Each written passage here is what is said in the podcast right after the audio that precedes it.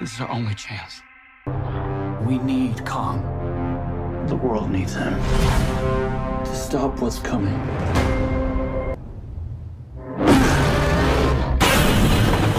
It's Godzilla. Real. Yeah. There was a war. And they're the last ones standing.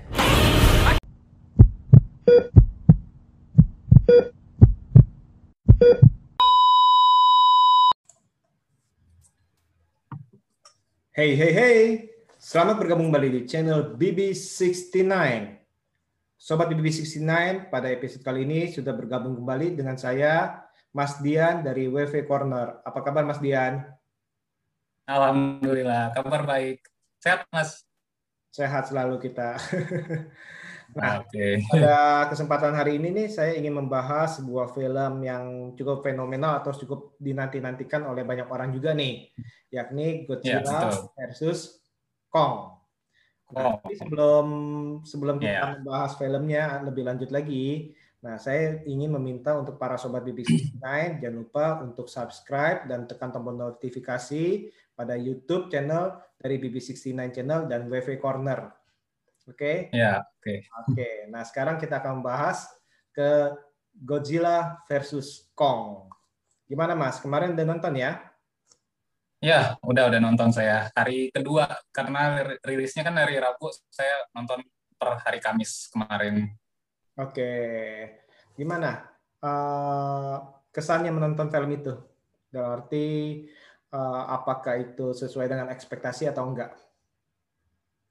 Sebetulnya saya nggak menaruh ekspektasi besar gitu terhadap film ini gitu, karena kalau mau jujur kan sebetulnya premisnya tuh udah kebaca banget ya, plotnya itu bakal ke mana tuh sebenarnya kita udah bisa nebak gitu. Jadi eh, saya bawa enjoy aja nonton ini dan saya pulang dengan happy sih melihat fighting antara dua Titan ini gitu. Jadi kesan yang saya rasakan cukup positif gitu. Impresi saya kalau kita ngomong secara garis besar aja gitu, nggak usah terlalu diambil pusing gimana soal film ini, tapi saya nikmatin banget sih fighting antara dua Titan yang luar biasa ini gitu. Kalau masih ada ini lain nggak? Apa kesan yang lain mungkin terhadap film ini?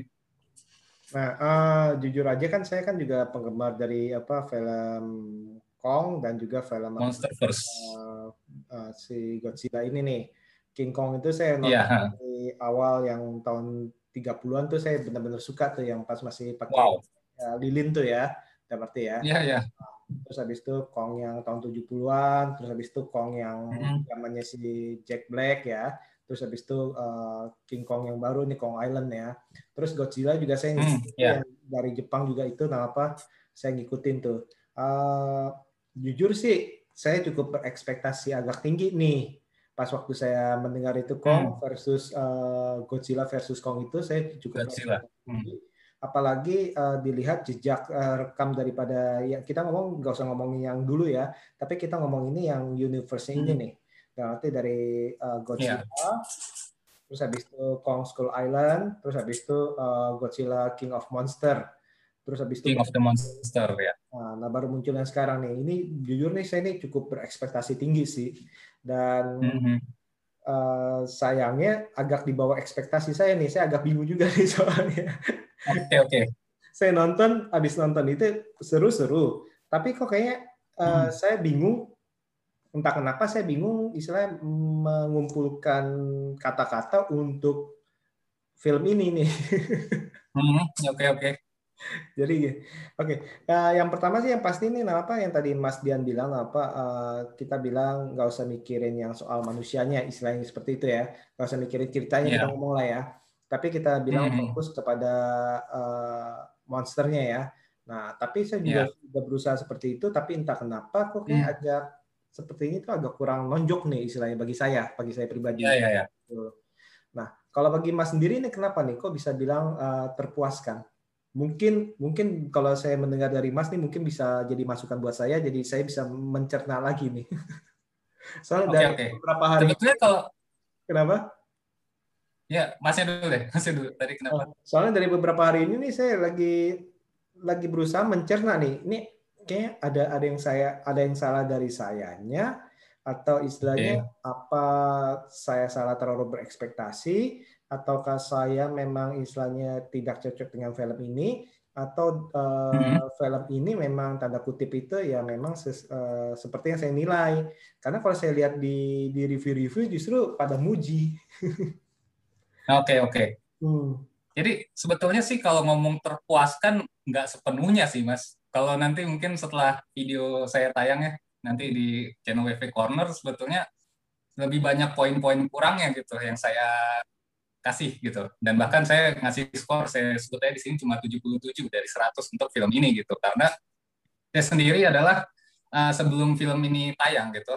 Uh, kalau ngomong Monster First itu saya sangat suka tuh film yang dulu tuh Kong School Island tuh hmm. sama yang terakhir itu Godzilla King of the Monster itu keren banget sih parah itu keren banget kata saya apa uh, dua film itu terutama Godzilla King of the Monster kata saya itu salah satu film ter the bestnya Monster First sejauh ini hmm. gitu tapi uh, yang membuat saya pada akhirnya terpuaskan karena mungkin saya datang dengan ekspektasi yang rendah gitu. Karena ketika ngomong Godzilla versus Kong dari judulnya aja kita udah tahu kita berangkat kita nonton kita tahu tujuan nonton kita adalah melihat dua Titan ini berantem gitu. Secara simpel kan kayak gitu. Cuma uh, tujuannya secara overall tuh begitu gitu. Dibandingkan mungkin dengan Godzilla King of the Monster gitu.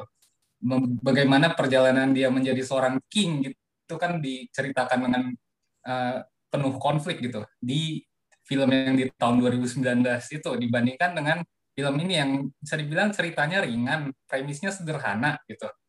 Uh, ceritanya bahkan jauh-jauh lebih ringan gitu. Dan bahkan kalau boleh intermezzo dikit ya, kita intermezzo dikit nih. Karena saya adalah fans dari Deddy Corbuzier.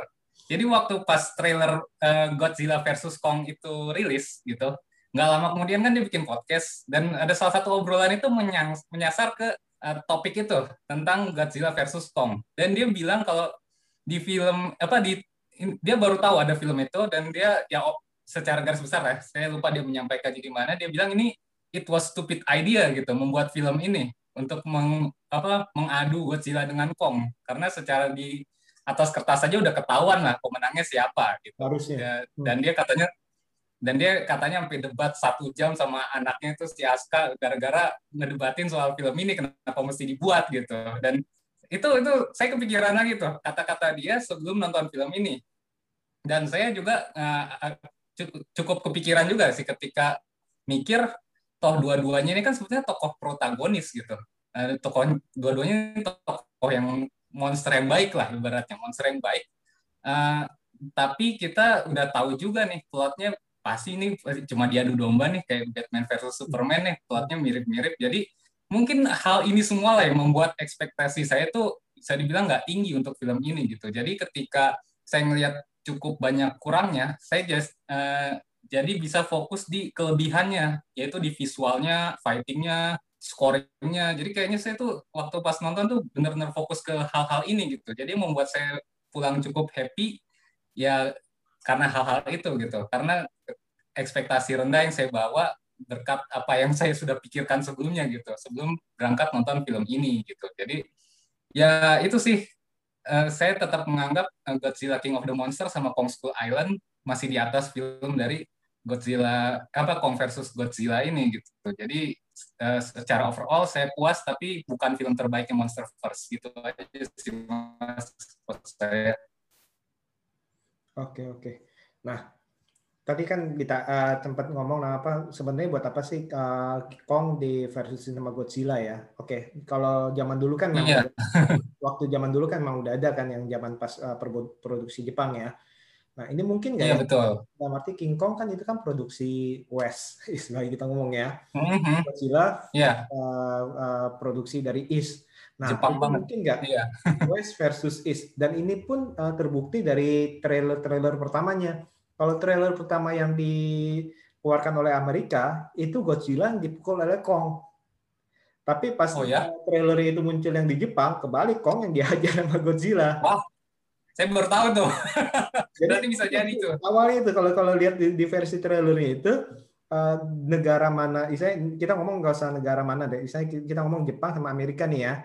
Jadi kalau yeah, yeah. trailer Amerika justru Kongnya kelihatan itu pas awal nih trailer yang awal-awal tuh itu justru Kongnya Iya. yang mukul si Godzilla tuh kalau nggak salah sih setahu saya siapa yang segala macamnya. Oh, gitu Nah, ya. Kalau yang di eh, di versi Jepangnya justru Godzilla-nya mukul, eh, mukul si Kong. Nah ini kan kelihatan nih istilahnya, di mana Mhm. masing-masing punya harga dalam tanda kutip harga diri nih eh, akan icon yang Iya. eh, punya sendiri. Ya Kong kan kita tahu dari tahun 30-an juga udah terkenal kan dalam arti ya. Bahkan Betul. eh, di di film Kong eh, Godzilla versus Kong itu ada ada suatu yang apa yang benar-benar hmm, menjadi trademark dia dia manjat ke atas gedung tuh ya kan Hmm, dia ya. sempat Iya, betul, betul. gedung yang dia gelayutan dia ngeliatin itu nah itu kan itu Hmm. benar-benar trademarknya dia tuh dalam arti eh, atau yang ada pesawatnya tuh istilahnya ada pesawat nah segala macam itu itu trademarknya dia sedangkan yang Godzilla itu trademarknya di kota istilahnya ngancurin kota segala Kota, macam ya. benar trademark nih Mhm. Eh, itu mungkin yang menjawab kenapa nih eh, Godzilla versus Kong harus ada nih ya karena ini benar-benar bisa menjual seperti sama seperti kayak tadi dibilang itu apakah ini mengibarkan eh, eh, East versus West terus habis itu tadi itu Batman versus Superman ya itu bisa dibilang kan kayak gitu atau Civil War to Mhm. Marvel ya nah itu kan sama aja tuh betul. sebenarnya terus berikutnya mengenai Hmm, apa sih yang harus saya, saya- sebenarnya apa yang saya harapkan daripada film ini? Ya soalnya saya mengaca eh, melihat daripada Godzilla eh, King of Monster ya. Nah di situ Mhm. kita udah tahu bahwa nah, apa eh, ini nggak nggak usah mikirin ceritanya lah, dalam arti nggak usah mikirin ceritanya, datang hanya untuk melihat eh, istilahnya baku hantam daripada para monster yang ada nih, istilahnya kan banyak tuh Ya. Mothra, Oke, betul. segala macam ya. Nah, tapi ternyata sejelek-jeleknya ceritanya, tapi masih bagus istilahnya. Tokoh-tokoh yang Mhm. manusianya itu, dalam arti setidaknya masih tanda kutip itu berguna tanpa dipaksakan. Betul, betul. Benar ya? Ah. Dalam arti segala tokoh Iya, betul. ada itu, baik itu bahkan tanda kutip baik itu antagonisnya pun itu berguna dan istilahnya ada ada porsinya dan tanda kutip Hmm. itu cukup kuat istilahnya walaupun hanya se- sekilas tapi itu termasuk cukup kuat tuh menurut saya ya. Ya, betul. Karena saya Iya. baca daripada film sebelumnya, saya berharap semoga film ini menjadi kurang lebih lah sebanding lah dengan film yang sebelum itu ya Mhm. monster. Tapi ternyata entah kenapa nih, entah kenapa kok saya masih agak ya tadi itu di bawah di bawah atau jauh di bawah kali ya bahkan ya. Dan berarti eh, karena Oh, oke, oke. Ah. Godzilla yang pertama dibilang eh, terlalu banyak eh, fokus ke manusia, ya kan? Terus yang King of. Monsters terlalu ba- ba- fokus kepada monsternya. Justru saya sih eh, untuk dua film ini nih masih bisa saya, istilahnya masih bisa saya nikmati nih. Tapi yang ini nih, Mhm. ini Iya. entah kenapa nih kayaknya kok agak kayak gimana gitu istilahnya. Kayak agak eh, ada sesuatu yang nyangkut gitu istilahnya. Mau dibilang puas Hmm. ya enggak juga istilahnya. Dibilang iya. jelek ya tapi ya bagus juga gitu. Tengah-tengah lah ya, middle ya. Wah, ya middle tapi agak bingung saya benar-benar bingung sih benar-benar ini sampai saya- sekarang Oke, oke. masih masih dalam proses di pemikiran saya ini apa nih yang terjadi nih dalam arti. Nah eh, tadi kan Mas bilang kan eh, ada kejelekan dan ada eh, keunggulan daripada film ini ya dalam arti ya. Ya. Kalau boleh tahu nih saya mau tahu nih istilahnya eh, keunggulan daripada film ini yang Mas benar-benar bisa nikmati atau enjoy ini apa nih yang Mas dapat lihat dari film ini? Eh, ini nggak lepas dari poin-poin tadi yang saya bilang sih. Mau nggak mau, emang kekuatan utama film ini di visualnya. Visualnya terus juga sangat detail ya. Gimana monster itu diperlihatkan, scoringnya, pertarungannya, koreonya.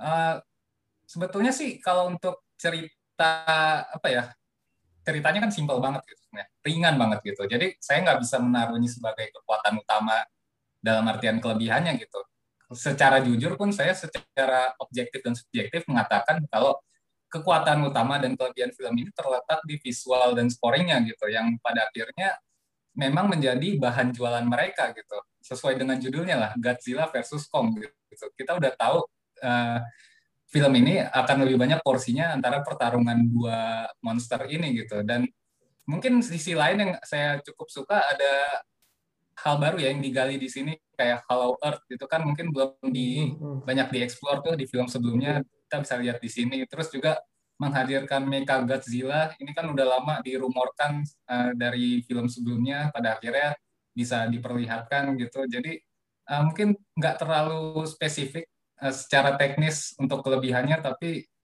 cukup bisa dinikmati lah. Nggak dengan tidak terlalu berpikir kritis untuk film ini. Untuk kelebihannya sih saya rasa yang saya letakkan bahkan dari review yang saya buat juga lebih ke, ke arah sana aja gitu. Kalau masnya ada yang lain mungkin kalau menurut Mas uh, sebelum ini nah apa uh, dari segi pertarungannya gimana Mas apa puas gak dalam arti pertarungan gaya gaya bertarung daripada masing-masing monster nih dalam arti uh, gaya bertarungnya dari si Kong yang istilahnya uh, mm-hmm. seperti itu atau istilahnya uh, dengan gaya bertarungnya si Godzilla yang yang lebih istilahnya lebih ganas ya dibilang ya lebih ya ya, ya. gimana mas? Kalau untuk di, disandingkan ya antara Godzilla dengan Kong hmm. cukup puas sih. Meskipun sebenarnya Godzilla itu potensi potensi terbesarnya tuh nggak diperlihatkan di sini gitu. Kayak di nerf lah ibaratnya untuk di film ini tuh. Karena kalau kita lihat waktu dia duel lawan King Ghidorah di film King of the Monster itu gila banget sih parah banget gitu. Dia mengeluarkan semua potensi kemampuan terbaiknya tuh di film itu gitu. Yang apa namanya lawannya aja tuh King Ghidorah itu serem banget gitu ngelihatnya. Dan kalau di film ini sih kayak mau nggak mau sang sutradara itu membuat mereka itu harus terlihat imbang gitu. Karena kayak tadi saya singgung gitu apa sesuai dengan apa kata Deddy Corbuzier memang secara di atas kertas juga udah ketahuan pemenangnya siapa. Yang satu aja udah punya tenaga nuklir gitu. Sementara Kong aja kalau misalnya udah kena itu ya udah pasti selesai gitu. Jadi mm-hmm. Uh, karena itu tadi mungkin saya ketolong dari ekspektasi rendah yang saya bawa sebelum nonton film ini jadi saya bisa menikmati koreo itu. Kalau misalnya saya berpikir lebih kritis, wah itu Kong itu sekian menit juga udah kalah gitu kalau Pesa Godzilla mengeluarkan itu selesai film itu. Ya kan maksudnya kan di sini kan memang lebih diarahkan mereka pada akhirnya akan team up untuk melawan Mecha Godzilla ya plotnya mungkin sekali lagi mirip dengan BVS gitu atau Civil War yang pada akhirnya melawan Baron Zemo gitu kan. Kalau di BVS kan melawan si Doomsday dan Lex Luthor. Ya plotnya kan secara kita lihat plot dan premisnya secara kita lihat dari trailer aja udah bisa tebak arahnya ke situ gitu. Itu sih kalau saya Padahal awalnya itu uh, dipikirin itu si Kong mau kalah, pengen dibunuh sama si Godzilla, terus tiba-tiba Kong ngomong save Mothra. Mothra. Why did you say that name? Oke, okay, enggak lah. Oke, okay, menyambung daripada hal itu, Uh, hmm. Itu dia yang tadi saya pikir itu, uh, saya sih benar-benar uh, berpikir mungkin ya, emang di atas kertas dalam arti kita tahu lah, uh, Kong itu kan uh, uh, hanya kulit dan bulu istilah kita bilang ya, dan Betul. tidak ada yeah. zira. Tapi yang yang tadinya awalnya saya berpikir adalah si Kong ini bisa lebih unggul atau istilahnya, istilahnya bukan lebih unggul. Kong ini bisa lebih sama dengan Godzilla cara bertarung. Saya berharap hmm. si Kong ini otaknya jalan dalam arti karena yeah. secara intelektual kemungkinan dalam arti jenis istilahnya uh, jenis uh, primata istilahnya si Kong kan jenis uh, dari hampir mamalia kita ngomong si Godzilla kan jenis kadal istilahnya yeah. gitu ya Uh, hmm. berharap ini uh, si Kong ini uh, lebih memakai strategi teknis uh, dari otak nih istilahnya seperti itu. Tapi ternyata oh, di, iya. Uh, kurang terlihat nih dalam arti walaupun dia bi bisa diperlihatkan itu dengan memakai bisa memakai senjata dalam arti kan yeah. memakai uh, uh, kapaknya dan itu juga sebenarnya ini dibuat secara sangat-sangat kebetulan sih walaupun itu masuk akal karena istilahnya si Kong ini otaknya jalan istilahnya kan. Iya betul betul. Uh, belajar bahasa istilahnya bahasa isyarat itu ya. Isyarat kan. Ya, itu, iya. itu ke, menurut saya itu keunggulannya ya karena uh, memakai otak. Nah ini yang sama seperti hmm. dibandingkan dengan Batman versus Superman. Di atas kertas Superman pasti udah menang telak, udah nggak ada nggak ada ampun deh. Oke, okay? ya. benar-benar nggak ada ampun. Tapi uh, ternyata itu kalau kita bilang itu uh, Batman itu kan uh, secara otak strategis itu dia itu bisa jalan nih istilahnya. Iya. Itu yang saya harapkan dari uh, mungkin itu yang saya harapkan terjadi di pertarungan antara dua ini. Ternyata nggak terlalu di nggak terlalu diangkat tentang tanda kutip ini kepintaran daripada si Kong nih dalam mengatur ya. untuk berpintar nih karena dia harusnya kan tahu tuh berarti uh, harus pertarungan gimana apalagi kan pengalaman pertarungan yang pertama di laut dia udah kalah kan nah dari situ hmm. harusnya kan, kan harusnya itu cara pertarungnya juga nggak nggak berdasarkan emosi aja istilahnya kalau menurut saya sih yeah, yeah. mungkin itu salah satu yang membuat saya agak kecewa sih seperti itu walaupun tadi itu secara gaya bertarung emang ya tadi itu kayak si Godzilla juga di kayak agak-agak di hot deck ya. Di satu sisi mungkin Godzilla menganggap si Kong itu bukan suatu ancaman yang besar kan. Ada ancaman yang lebih mm-hmm. besar. Nah itu kan nature daripada mungkin nature daripada hewani dia nih istilahnya. Hewan ya. yang ancamannya lebih besar ya itu yang harus dimusnahkan lebih dahulu nih. Sedangkan si Kong kan mm-hmm. mungkin kan dia udah pernah lawan misalnya udah pernah kali kalah segala macam itu mungkin dia bisa lebih hold diri kali ya iya betul Nah, kalau dari kekurangannya, kalau menurut Mas apa nih? Uh, kekurangannya ya, mungkin saya ambil di yang dua poin deh. Jadi poin yang pertama itu saya merasa agak janggal ketika Godzilla ini di framing sebagai antagonis full gitu kayaknya.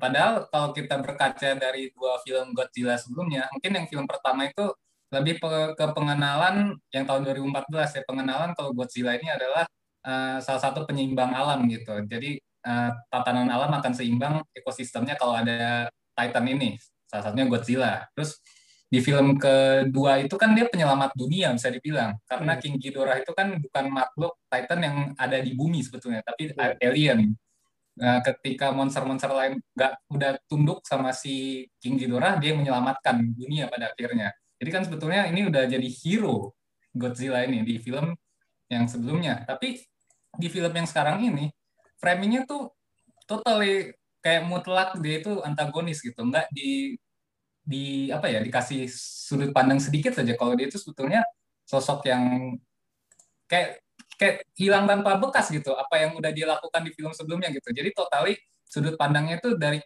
Kong aja gitu. Nah jadi yang protagonis total itu Kong padahal kan sebetulnya dua-duanya ini uh, dua entitas alam yang sama-sama penting dibutuhkan gitu Titan-Titan ini dan dua-duanya sudah uh, apa namanya berjasa lah terutama Godzilla ini bagi keselamatan bumi itu sendiri gitu. Jadi saya agak merasa janggal ketika sutradaranya ini membuat framingnya seperti itu gitu. Jadi kalau itu yang pertama, kalau yang kedua mungkin kita uh, terlepas dari sisi manusianya yang emang kurang banget gitu di film ini.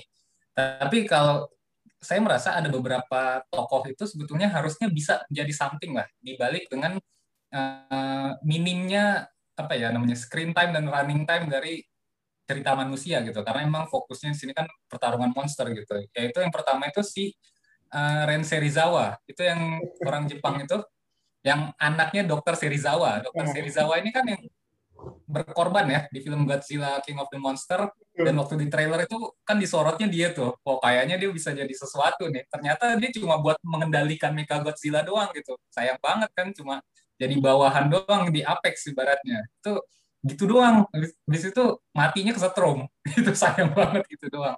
Terus yang satu lagi itu si Eza Gonzalez tuh perempuan yang anaknya bosnya si Apex tuh.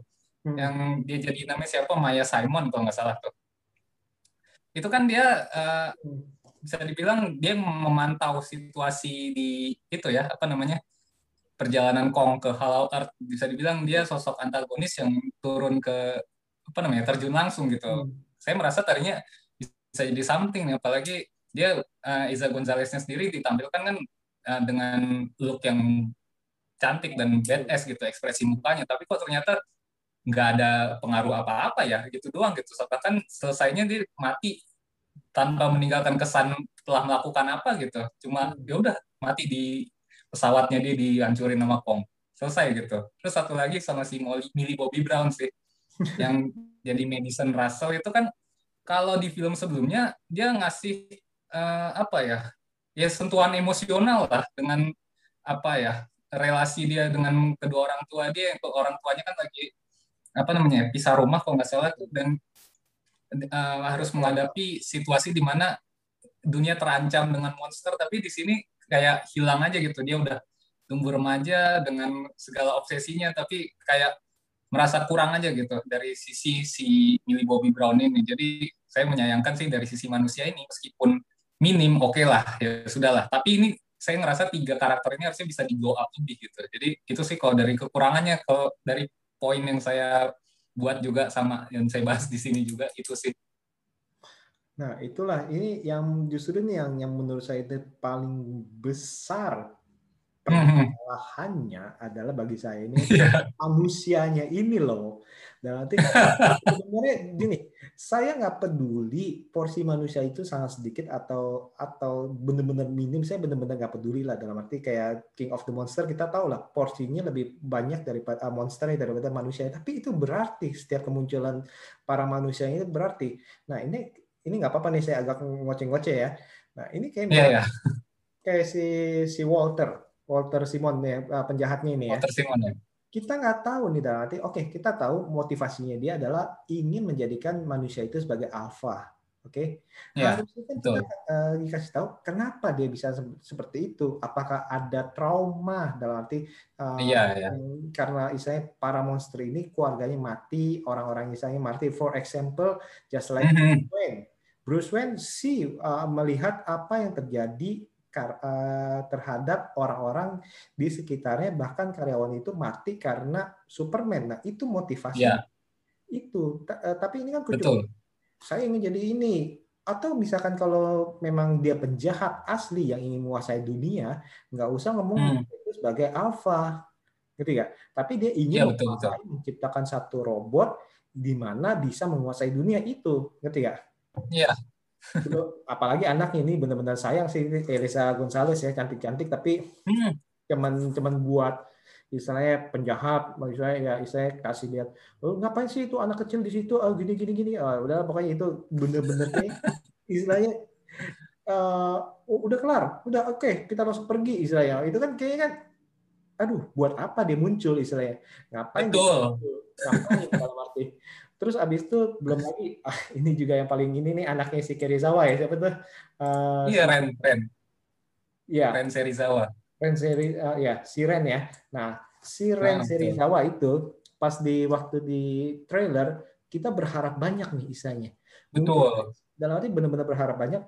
Jangan-jangan nih dia ingin ini ini sebenarnya ini ingin memperbaiki dunia bisa seperti itu kan kita berpikir nih ya, ya, ya. dia tanda kutip ini di diperalat lah oleh si Walter misalnya hmm. atau di ya. saat dia misalnya si Walter yang berubah jadi jahat misalnya si Ren kan bilang udah lu pokoknya lu uru, uh, udah sana masuk deh walaupun dia ini belum siap loh kan sempat berantem gitu ya nah iya, betul. kita pikir saya pikir ini di pas saat itu juga saya pikir itu nanti suatu saat dia akan akan berbalik lah istilahnya eh tiba-tiba hmm.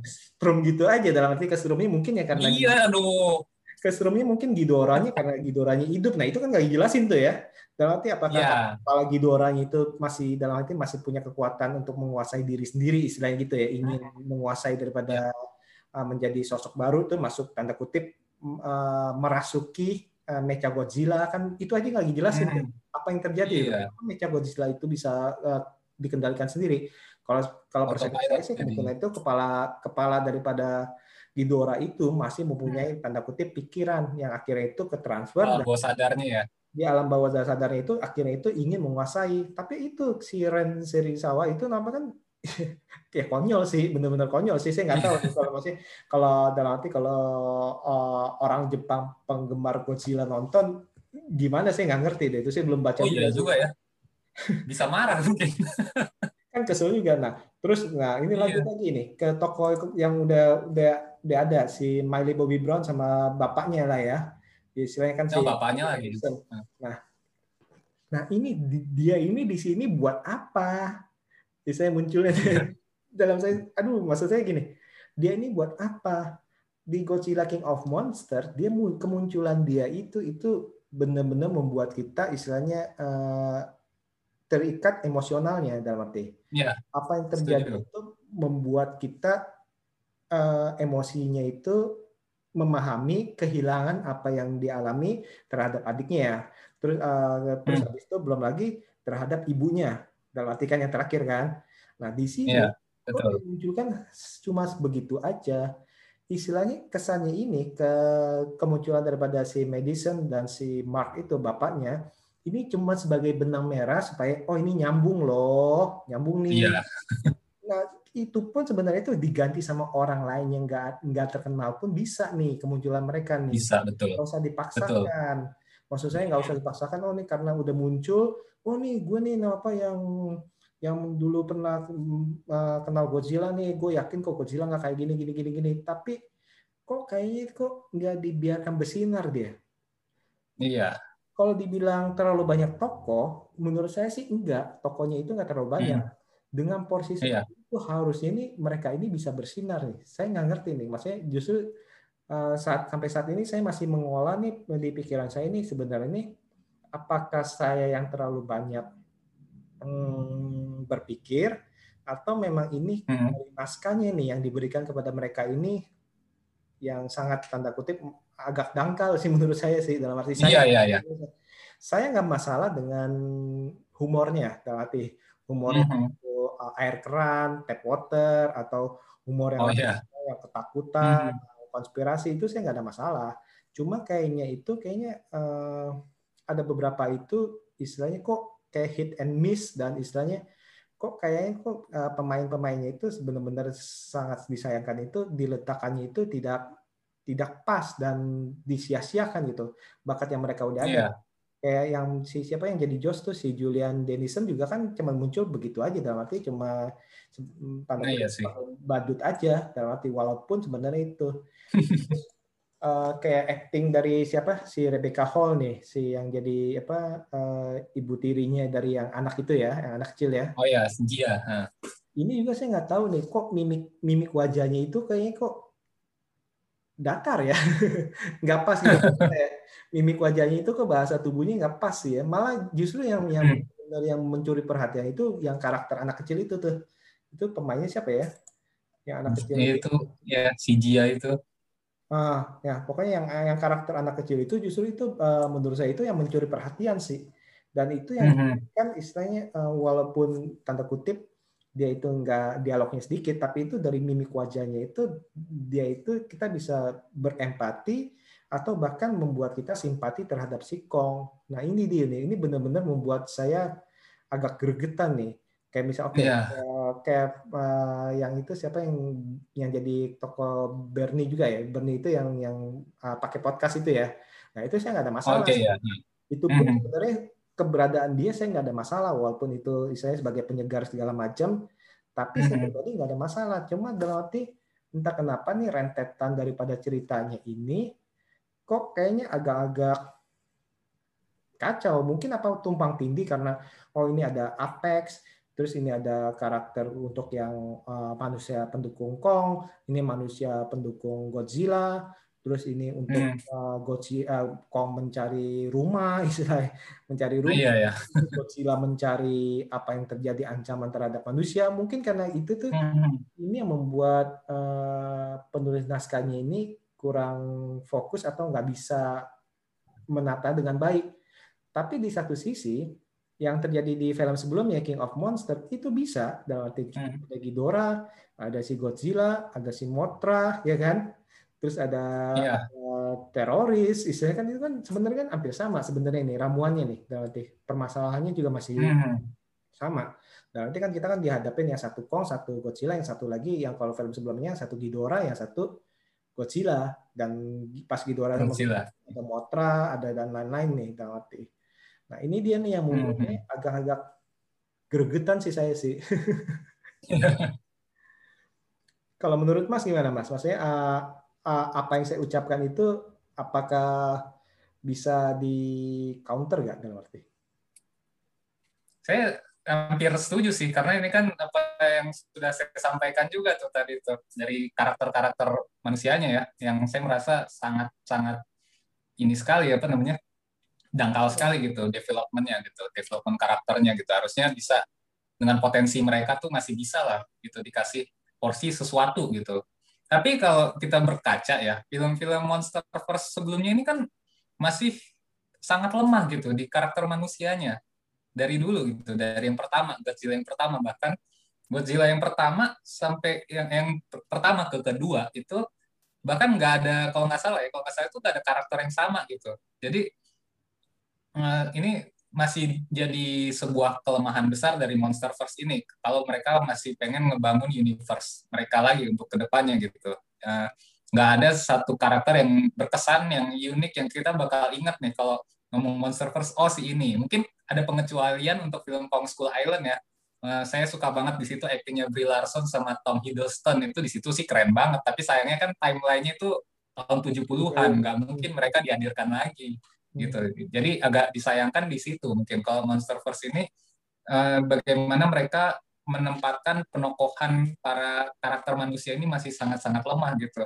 Yang bahkan kalau dari Godzilla King of the Monster ke Godzilla versus Kong ini itu kalau nggak salah cuma dua ya si Millie Bobby Brown itu Madison Russell sama bapaknya hmm. yang sama dengan film sebelumnya sisanya cuma anaknya adiknya dan hmm. itu orang kayak ya udahlah ya gimana mau menghadirkan kesan yang ini gitu memorable gitu untuk karakter-karakter di Monsterverse ini kalau masih dengan formula yang sama gitu jadi eh, mungkin dari visual udah oke okay banget makin oke okay, makin keren tapi di sini jadi sebuah PR besar lah untuk Monsterverse ini kalau memang mereka mau melanjutkan. Hmm. Nah, emang benar sih ya bisa diakui dalam arti kalau namanya Monsterverse ya otomatis ngapain? Dalam arti ngapain uh, spotlightnya? Pasti kan uh, ke monsternya itu namanya monster first ya. Mm, yeah. uh, manusia ya sebagai pendukung aja. Dan saya sangat-sangat setuju.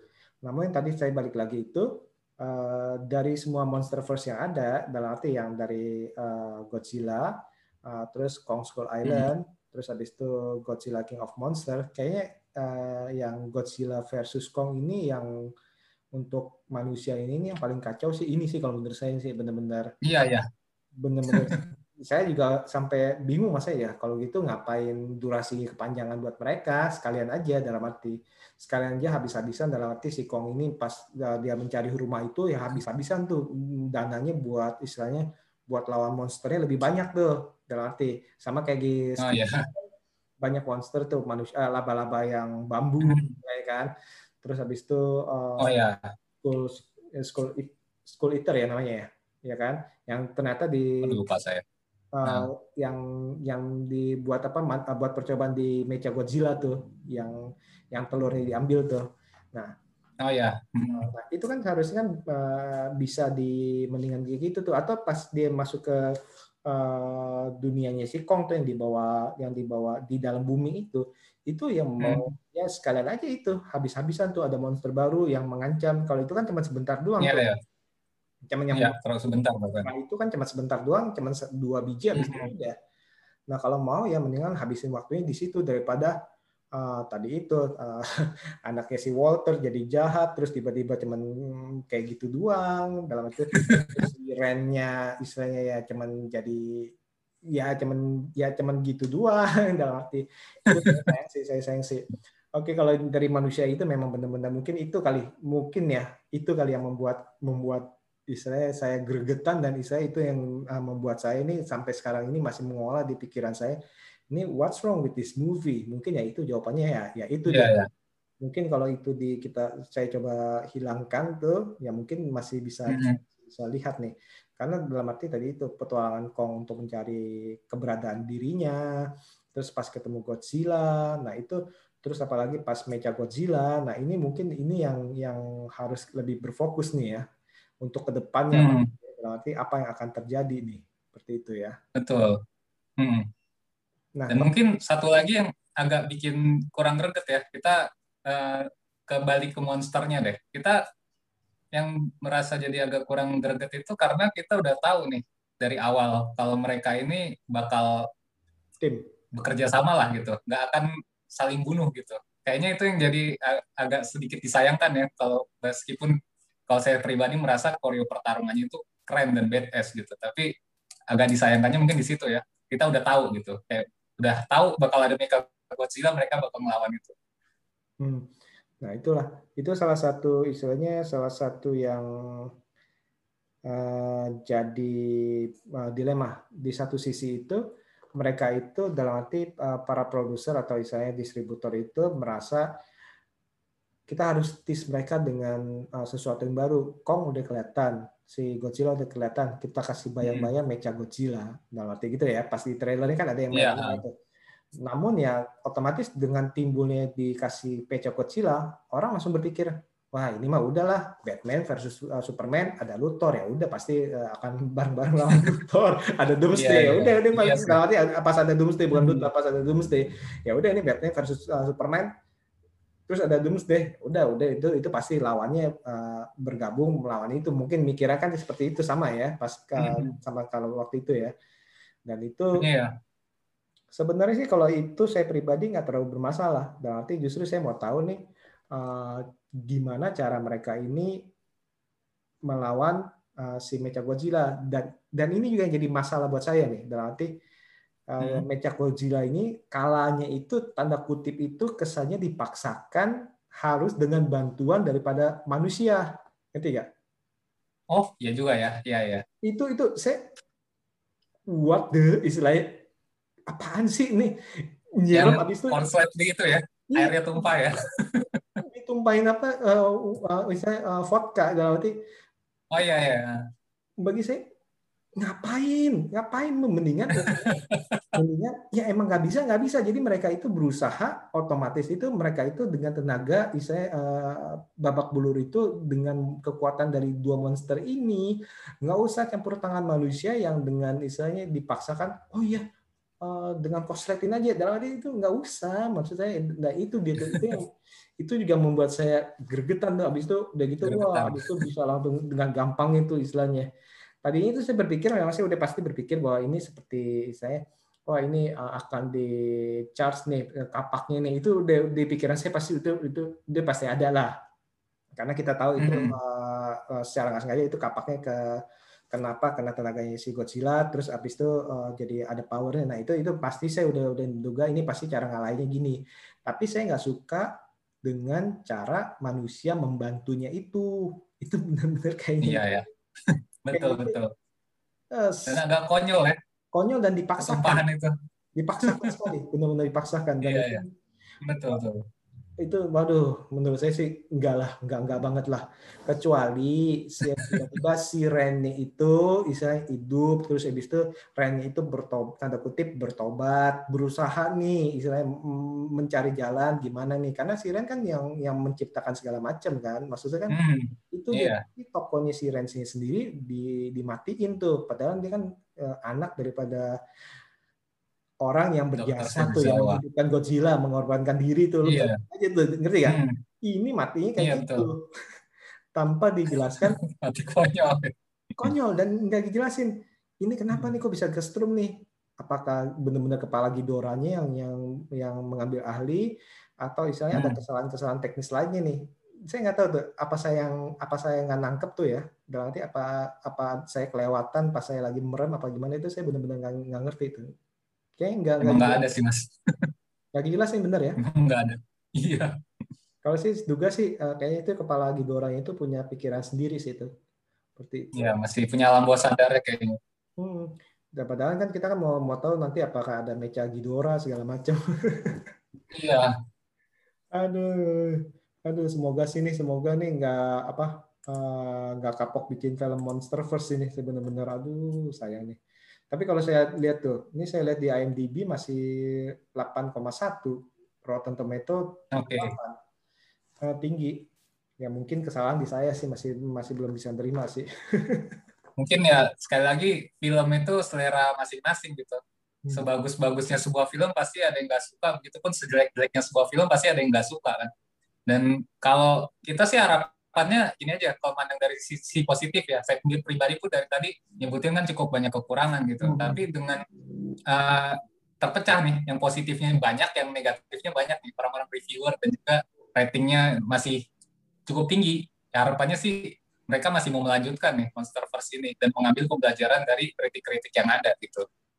Hmm. Ya saya sih benar-benar masih berharap ber, supaya berlanjut, hmm. berlanjut dalam arti kalau bisa sekalian aja datengin Ultraman. ya, ini, ini, ini saya ngomong serius ya sekalian aja datengin Ultraman lah istilahnya kan Godzilla sama Ultraman kan mungkin punya tanda kutip punya relasi lah nanti. ya tapi masalahnya mungkin di copyrightnya itu nah, iya maksudnya dalam arti siapa tahu nanti suatu saat bisa bisa kolaborasi lah dalam arti iya ya. tapi jatuhnya ntar dipaksain banget lagi lebih maksa bener sih tiba-tiba dipaksain ya. Atau nanti itu apa si Pacific Rim lah nggak mungkin tapi nggak mungkin sih Pacific Rim. Pacific Rim kayaknya masih bisa sih. Masih bisa ya. Iya. Seperti itu sih. Nah uh, untuk nama apa sebelum kita tutup nih? Uh, apa yang ingin Mas sampaikan mengenai film ini nih? Uh, secara singkat dan jelas untuk uh, para uh, sobat BB69 yang ingin menik mencoba menikmatinya um, karena ini ya apa namanya kita udah tahu lah maksudnya udah jadi rahasia umum kalau film ini plotnya kayak gimana premisnya gimana itu kita maksudnya udah udah kebaca gitu. Bahkan secara orang awam pun udah tahu gitu Godzilla versus Kong sebelumnya filmnya gimana mereka berdua sebetulnya bukan akan saling bunuh gitu. Jadi uh, datanglah dengan ekspektasi rendah gitu ketika mau menonton film ini. Karena sekali lagi itu uh, dengan plot dan premisnya yang cukup mudah terbaca gitu. Jadi um, cukup nikmatin ini aja lah fightingnya sesuai dengan judulnya apa yang dijual pertarungan dua Titan ini gitu. Jadi um, kalau mengharapkan pertarungan yang badass benar-benar seperti di King of the Monsters uh, sebaiknya tidak terlalu berekspektasi terlalu tinggi tapi nikmatin aja pertarungan antara Kong dan Godzilla dan Mecha Godzilla ini gitu. Jadi ya harapan ke depannya sih akan ada film Monster First yang sebet es sebelumnya dengan penggalian karakter yang lebih dalam sih. Jadi mudah-mudahan dengan rating yang cukup bagus ini dan banyak cukup banyak juga apresiasi positif terhadap film ini terkait pro kontranya.